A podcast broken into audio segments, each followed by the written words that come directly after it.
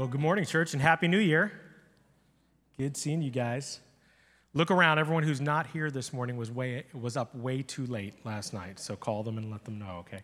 Um, this week, we're actually ending our Christmas series um, that we've been doing for the last several weeks called The Christmas Tree. And um, if you missed any of the past weeks of the series, you can always go on YouTube and get caught up by searching First Light South Portland Church. And in this series, um, we've been talking about the genealogy of Jesus found in the Gospel of Matthew, the first out of the, the Gospels in the New Testament Matthew, Mark, Luke, and John.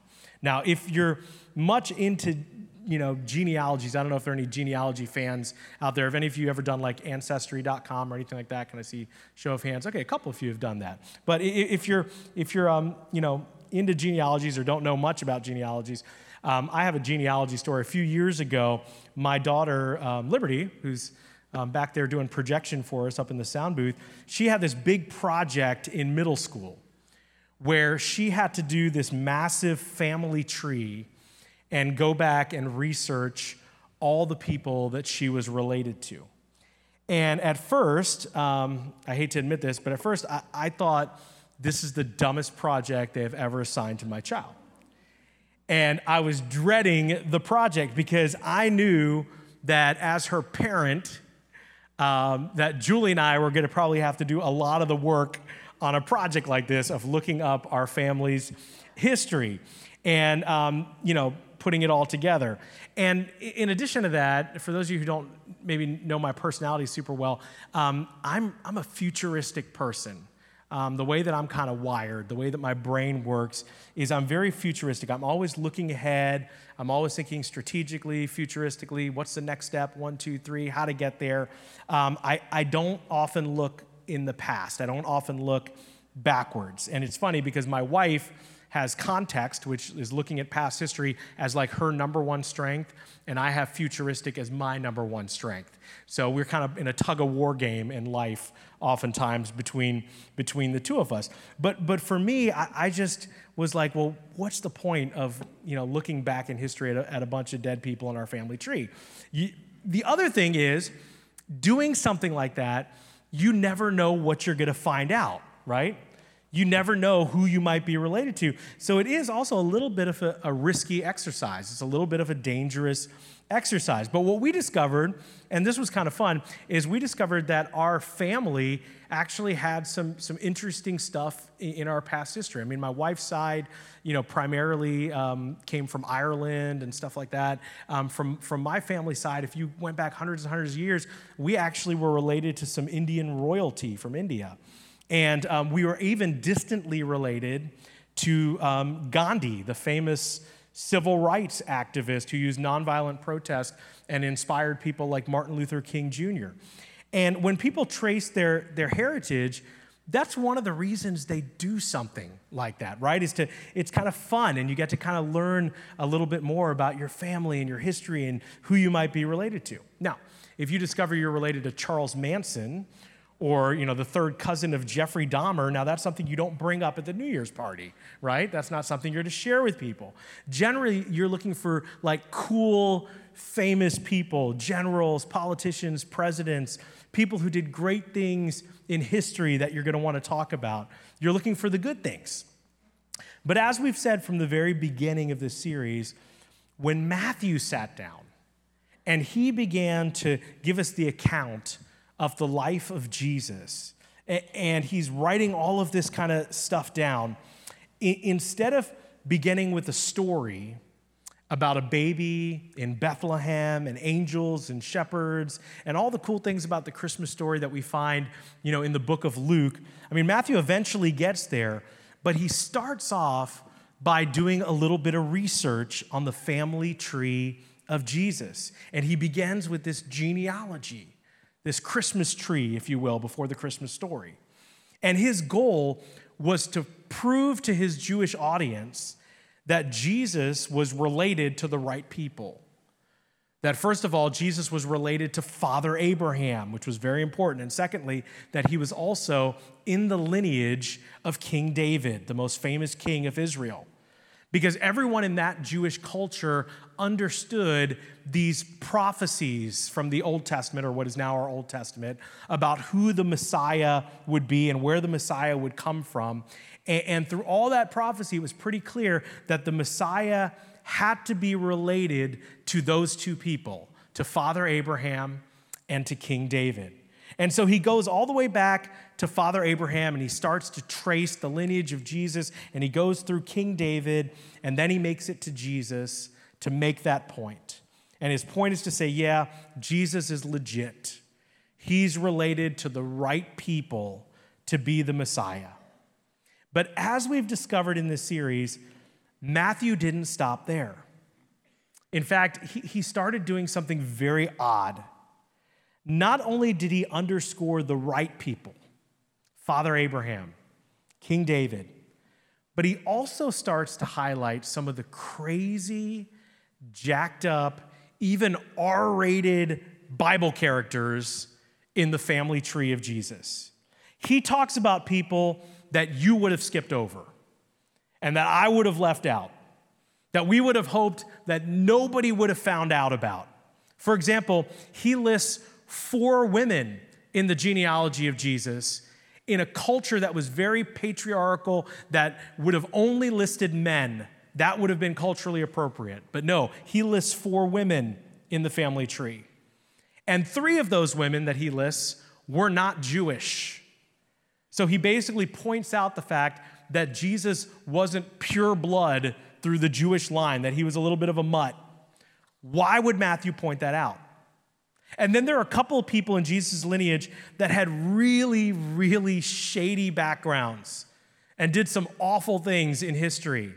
And again, as you read Matthew's account, he seems to just kind of stop and pause on these people. And he focuses his audience's attention on these people. Why would he do that? Why are these people included?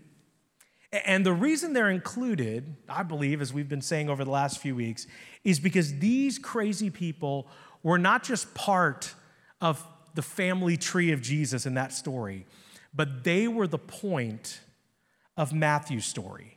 See, Matthew was writing to a very religious group of people that believed that in order to have a right standing with God, that you had to come to God based on what you had or hadn't done in life.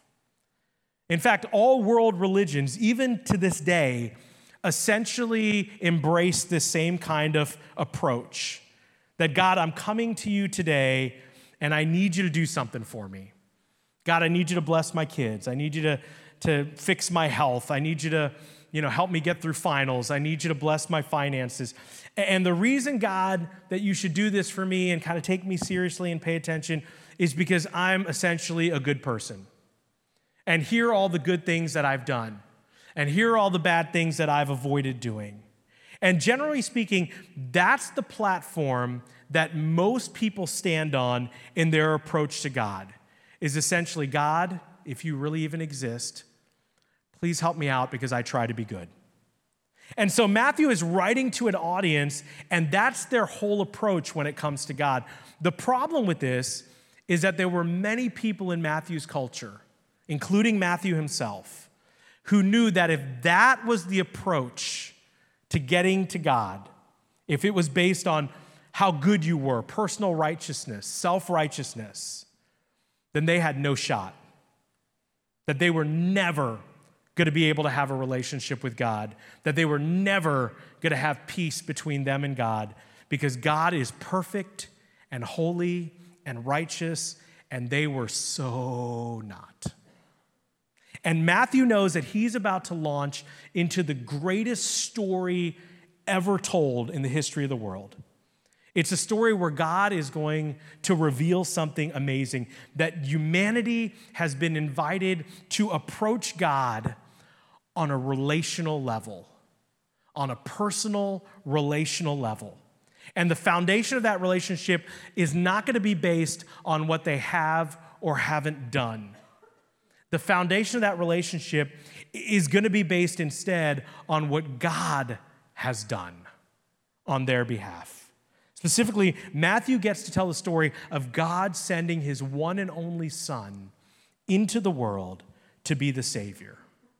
And not simply the Savior of the Jews, and not simply the Savior of good people, but the Savior of all people for all time, so that every person on earth would be able to approach God not based on what they had done, but based on what God had done for them. This was a radical new theology. This was a radical new approach and way of looking at God based on forgiveness and mercy and grace. So, as Matthew traces the lineage of Jesus, he stops and he underscores the fact that all along history, time and time and time again, God has distributed grace and mercy to people who didn't deserve it. And the reason that these people are a part of the story of Jesus is because they're the point of the story that Matthew is trying to tell. The reason that you're a part of the story of Jesus, in spite of what you've done or haven't done, is because you too are a point of the story. So, to his audience, Matthew begins by saying, Remember all along in history, that God has chosen the unworthy, that God has selected outcasts and misfits and sinners. Why? Because He is a God of grace and mercy and forgiveness. So here we go. Let's dive in. Matthew 1, beginning in verse 1. This is the genealogy of Jesus, the Messiah, the son of David, the son of Abraham. Abraham was the father of Isaac, Isaac, the father of Jacob, Jacob, the father of Judah and his brothers. Dum, dum, dum. Remember? We stopped there a few weeks ago and we unpacked the story of Judah and Tamar, which was an incredible R rated scandal in Jewish history. Continuing in verse 3 Judah, the father of Perez and Zerah, whose mother was Tamar. There it is, she, she's listed. Perez, the father of Hezron. Ram, the father of Amminadab. Amminadab, the father of Nahshon, Nahshon, the father of Salmon, Salmon, the father of Boaz, whose mother was Rahab. Now, for a Jewish audience reading the writings of Matthew, when they would have got to the name Rahab, they would have all gone, ooh. That would have been the reaction. Because Rahab had a label. In, in fact, the, the story of Rahab in the Old Testament highlights how she got a label. Now, this isn't unusual.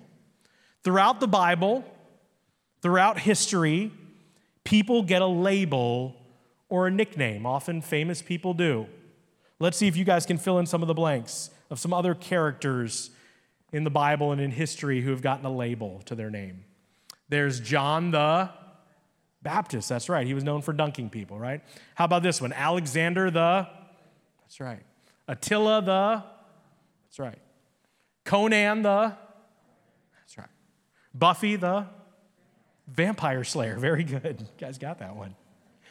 How about this one? One of my favorites, Jabba the Hutt. That's right. Those last couple ones um, actually aren't in the Bible, so don't search for those, by the way, okay? But throughout history and throughout fiction, it's not uncommon for people to get a word associated with their name. And unfortunately for poor Rahab, she was known as Rahab the what? Prostitute. Rahab the harlot. Rahab the ho ho ho, Merry Christmas, okay? Now, this creates some tension, wouldn't you agree, in the genealogy of Jesus, right? And Rahab, as we're going to discover, again, wasn't Jewish. She was a Canaanite. She was actually part of the enemy of the Jews. She was with a group of people that God sent the Jews to remove from that part of the world so they could establish Israel, the nation of Israel, in the promised land. But right in the middle of the family tree of Jesus, we find Rahab the prostitute. And this creates tension in the story because God's law was pretty clear. especially the law that he had given to Moses. He said, You can't have any of this sexual immorality in your midst. And there was very harsh punishments described for those who were harlots, people who were engaged in prostitution.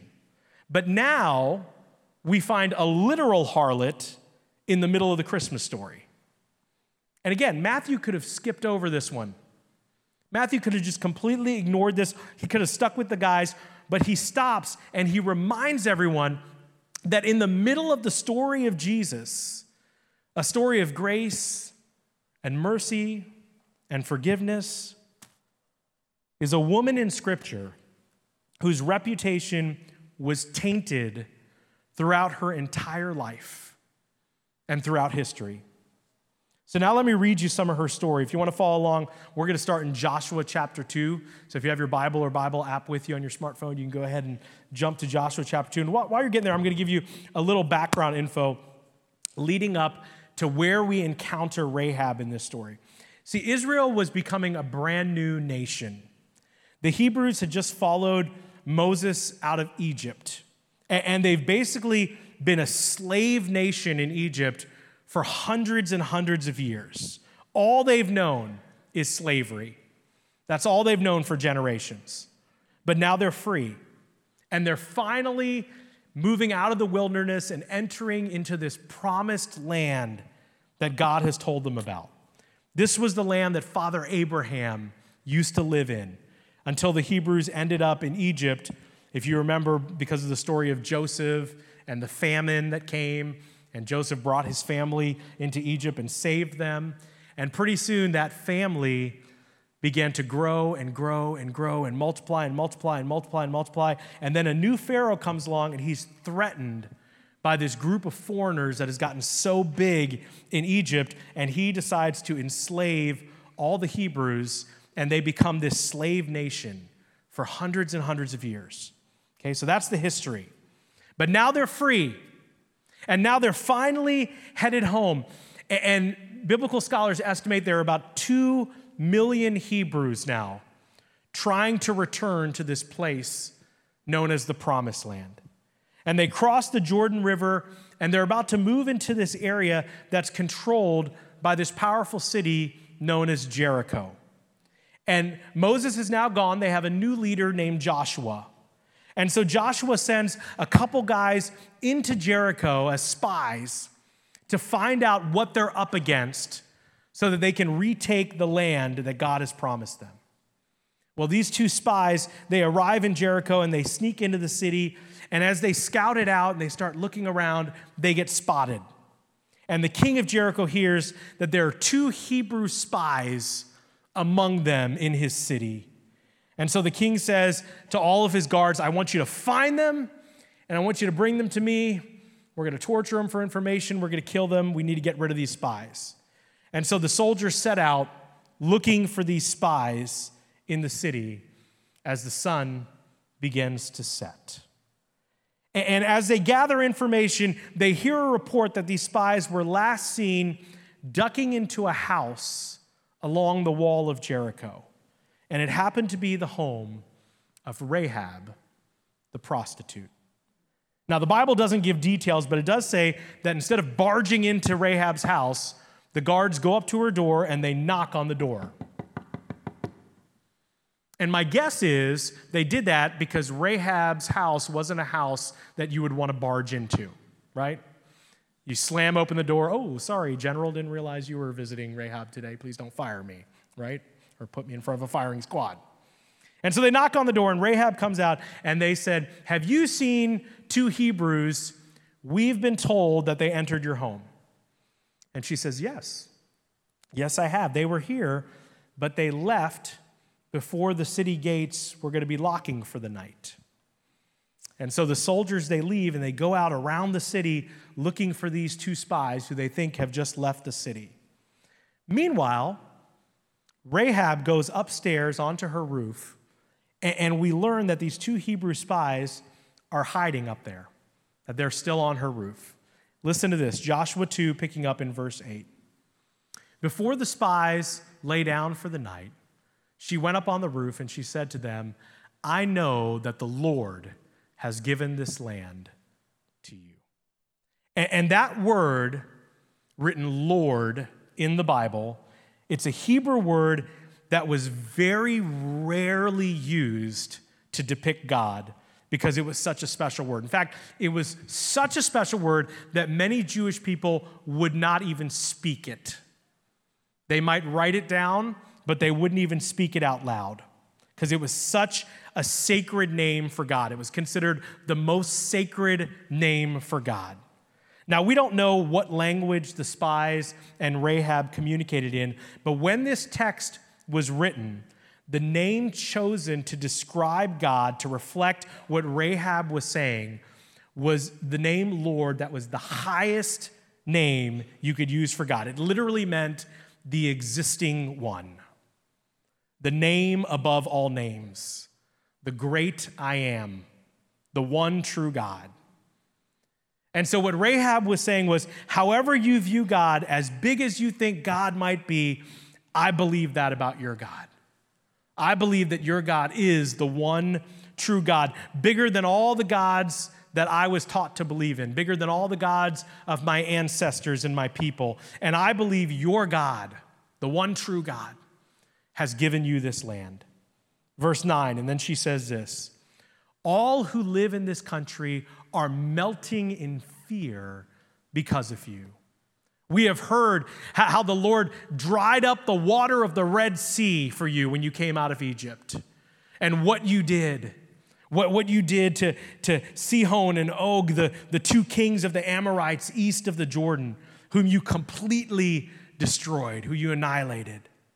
And there's that word Lord again. And Rahab shares that her people are terrified of this God who actually performs literal miracles that were witnessed by hundreds and hundreds and hundreds of people, like the parting of the Red Sea. Verse 11 When we heard it, our hearts melted, and everyone's courage failed because of you. For the Lord your God is God in heaven above and on the earth below. She says, I believe, in spite of what I've been taught, in spite of my culture, in spite of the way that I've been raised, I believe that your God is the one true God supreme. So there's this incredible faith that we see in Rahab just based on what she's heard about God. She has very little knowledge. She's not Jewish. She didn't learn any of the history. She has very little knowledge about God, but she has an amazing amount of faith. Continuing in verse 12. Now then, please swear to me by the Lord that you will show kindness to my family because I have shown kindness to you. Give me a sure sign that you will spare the lives of my father and mother, my brothers and sisters, and all who belong to them, and that you will save us from death. So she asked them to make a deal. She believes that their God is the one true God. And so she's going to help them, she's going to protect them. But because of her kindness, she's saying, Will you also have mercy on me and my family when God gives you this city? And the men make a vow to her. They make a vow, they make a promise to her. Verse, verse 14, they say, Our lives for your lives, the men assured her. If you don't tell what we are doing, we will treat you kindly and faithfully when the Lord gives us the land. So she let them down by a rope through a window, for the house she lived in was part of the city wall. And she lets them down through her window, kind of Rapunzel style, and she gives them specific directions on how to avoid being caught by the guards who are patrolling outside of the city. And these two spies eventually make their way back to Joshua. And when they meet with Joshua, they report that everybody in the city of Jericho is scared to death in fact, they may just open the gates when they show up and let them in. And what happens next is, is a little bit of Bible history. Perhaps many of you have heard it at some point in your life, especially if you grew up in church and you went to children's church or Sunday school. You, you've heard the famous story of the Battle of Jericho, Joshua and the Battle of Jericho. And if you recall the story, the generals all meet with Joshua. And Joshua says, okay, here's the plan from God on how we're going to attack the city. We're not going to need any weapons for this battle, just comfortable sneakers. Because here's what we're going to do we're going to do a lot of walking. In fact, we're going to take all two million of us and we're going to march around the city wall once each day for six days. And then on the seventh day, we're going to walk around the city seven times. And we're all going to shout really, really loud. Any questions? And one of the generals raised his hand. He's like, Joshua, is this a battle or a parade? Do we have to make a float? Like, what's going on here? I'm a little confused. But that was the plan. The battle was going to be done in such a way that only God could get the credit for the victory. And the whole world was going to know another miracle that God is the real deal, that He is the one true God, that He is the great I am, just as Rahab believed. So, sure enough, they march around the city once a day all week long. And then on the seventh day, they march around the city seven times and they shout. And the walls start to shake and they just collapse on themselves. And the people of Jericho, if they weren't already terrified, are scared to death. And the Israelites basically just wipe them out. But in the midst of all that chaos, God reaches in and he spares an entire family of Canaanites because of the faith of one Canaanite prostitute. Check it out. Verse 22, Joshua 6. Joshua said to the two men who had spied out the land, Go into the prostitute's house and bring her out and all who belong to her in accordance with the oath to her. And then this is what we learn in verse 25 Joshua spared Rahab the prostitute with her family and all who belonged to her because she hid the men Joshua had sent as spies to Jericho. And she lives among the Israelites to this day. I, I love that last phrase. She lives among the Israelites to this very day. That God is a God of mercy grace who would even spare a sinner, an outsider, a literal enemy of the Israelites, who by her very profession should have been judged and condemned by the law of God and not allowed to live among them, not allowed to live at all. And yet, Rahab the prostitute and her entire family live among the Israelites, the Bible tells us, to this very day. And when first century Jewish people were reading the genealogy of Jesus written by Matthew, they knew this story. And this story stands out as such an aberration in Scripture. I mean, this just seems to go against God's holiness and His law and all that should be. Why would God allow a prostitute to become part of His chosen people? But again, that was the point of Matthew's story. And then sometime later, Rahab is just doing life. And, and a man named Solomon walks up to her one day, maybe at a coffee bar, and says, How you doing?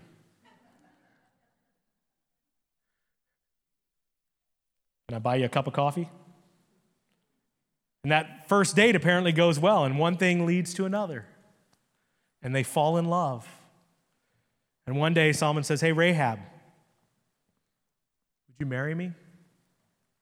And this Jewish man marries this Canaanite woman who used to be a prostitute. And they have a little baby named Boaz. And Boaz grows up, and one day he's introduced to a woman named Ruth, who, like his mom Rahab, also wasn't Jewish, but was a foreigner and an outsider and a widower she was considered damaged goods in her culture and her society. But he remembers the love of his mom and his dad, and he falls in love with her. And she has an entire book of the Bible that records their amazing love story. And so Boaz marries Ruth and literally saves her life And Boaz and Ruth eventually have a grandson, a little guy named Jesse. Not Uncle Jesse from the Dukes of Hazzard, but Jesse, the father of the greatest king of Israel, David, the great grandson of Ruth and Boaz, the great great grandson of Rahab, the prostitute. And you see, Matthew pauses and, and he brings all of that to the memory of his readers because he knew that the story of Rahab illustrated something so important and so powerful. It perfectly illustrated the message of Jesus. That here was a woman condemned by the law of Moses, an outcast, an outsider, an enemy, a prostitute, a terrible sinner in a time when life was ruled by law. And God says, in spite of my law, my grace is bigger than my law. My mercy is bigger than my judgment. My love and forgiveness has no limits. And even though she's guilty because of her lifestyle, my grace, my mercy, and my love is still available to her. And God incorporates Rahab the prostitute into the lineage of his one and only son, Jesus. Now, I don't know about you guys, but I think that's absolutely incredible. I think it's absolutely incredible. And you know what? I don't think her story is that far away from most of our stories. Because just like she had a label, Rahab the prostitute, if I were to ask you to really look inside of yourself and peel back the layers of your heart, look at your thoughts, look at your past, and the things about you that you don't want anyone else to know about you. I think the truth is that all of us have some labels too in our lives, don't we? For some of you, you have the label of ex husband or ex wife. You wish you could go back and do some things differently, but you can't. Some of us have labels because we have secrets or habits or addictions. And like Rahab, when you think of approaching God, maybe the first thing that comes to your mind is your label. So you start to back off because how could God accept anyone like me? Gary the glutton Jamie the jealous, Charlie the cheater, Allie the addict, Debbie the depressed. Do you know what I think?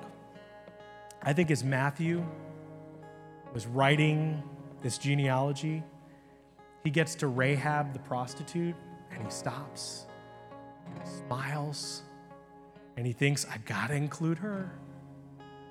I gotta include Rahab. And perhaps it's because Matthew had a label as well, right? He was Matthew the what? Tax collector. Matthew the tax collector. But he remembered when Jesus walked up to him one day, looked him eyeball to eyeball. And he didn't say, Matthew, once you quit being a tax collector and clean up your life, then I'll have a conversation with you. No.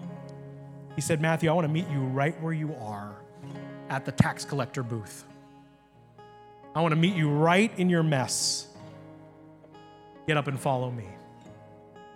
And so Matthew knows he's about to tell us the story of Jesus. The Jesus who invited all kinds of people with all kinds of labels to follow him, even while they were still wearing their labels, oftentimes. Because his holiness and his righteousness was not overshadowed his mercy and his grace. And so Rahab the harlot was given the opportunity to become the great, great, great, great, great, great, great, great, great, great, great, great, great, great grandmother of Jesus. Isn't that powerful, church? Isn't that incredible? Doesn't that stir your heart? Which has been my hope for this entire series, for this whole Christmas series, for us to rethink our view of God and rethink maybe our whole approach of coming to God. That it's not about, God, look at me, I've done all these good things. Do I qualify? Please bless me. That whole way of thinking needs to be abandoned because the message of Christmas is that God has done for you what you could not do for yourself, and that you have been invited into a personal relationship with the King of the universe, even while you're still wearing a label.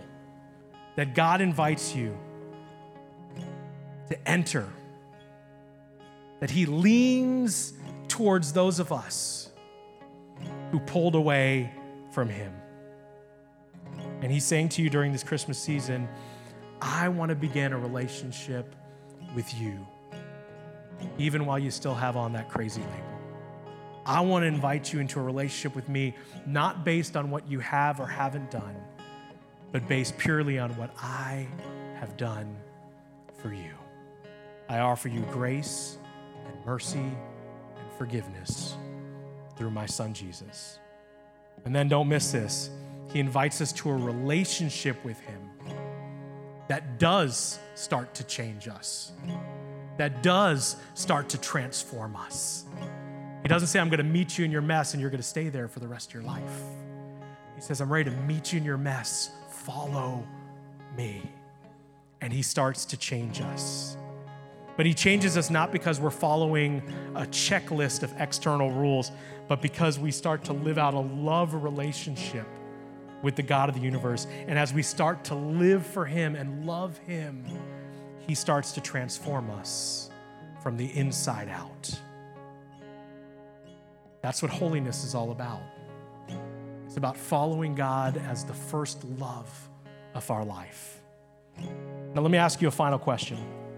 If you're listening today and, and you would admit, yeah, there, there are things in my life that a lot of people probably don't know about. So, yeah, I have a label.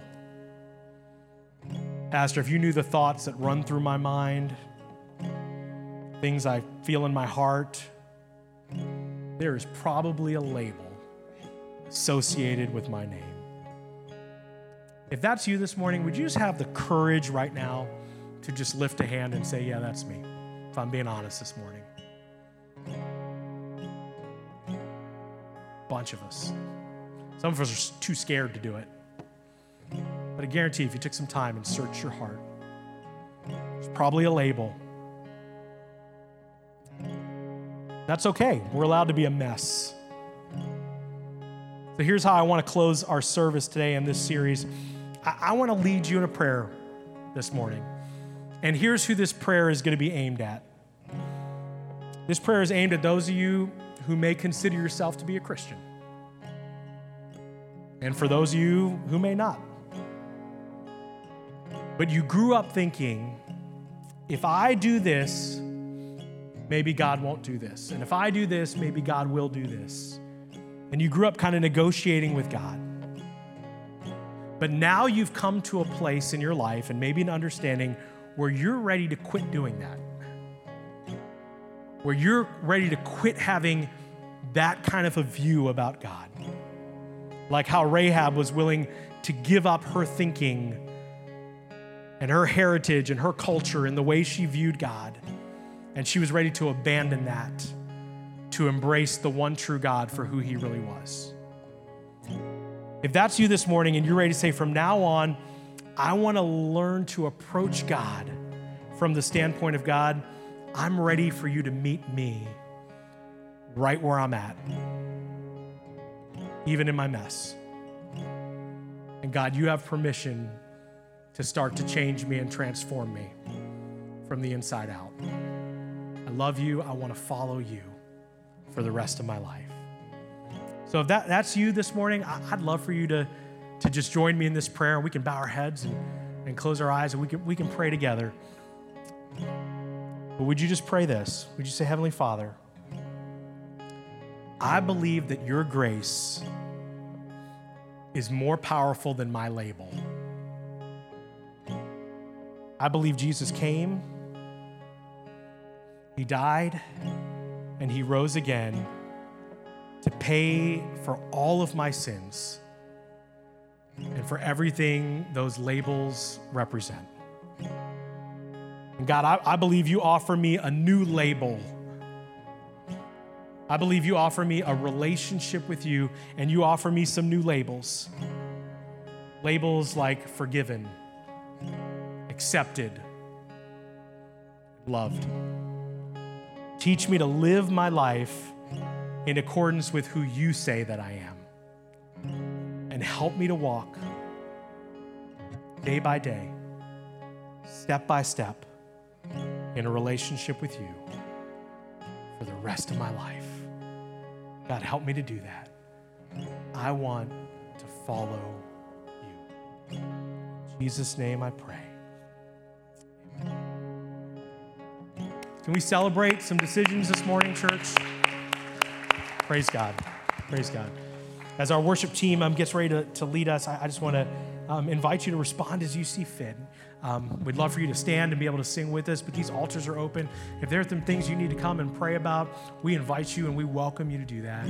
But again, my hope in this series, our, our entire staff team, our worship team, our hope in this series has been that for many of you, your whole mental model, the way you look at God, would be changed through what Matthew has taught us.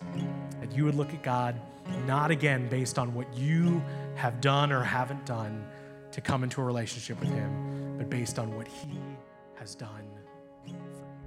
Can we stand together? Let's sing and let's celebrate.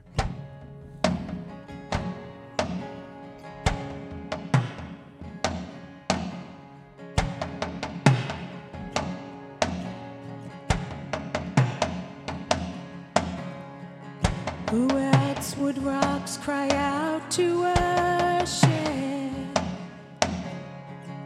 Whose glory taught the stars to shine? Perhaps creation longs to have the words to sing. But this joy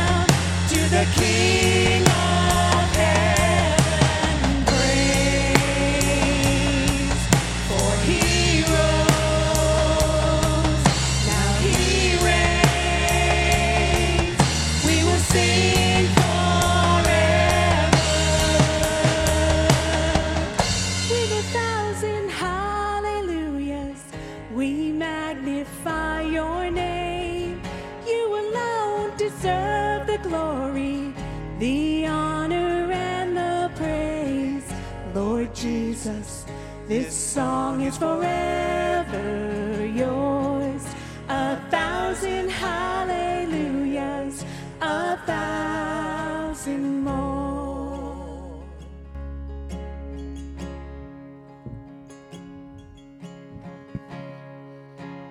God is good and all the time. God is good. Merry Christmas for the next five days, everyone. and Happy New Year. Let's pray. Oh, God, you're so good to us.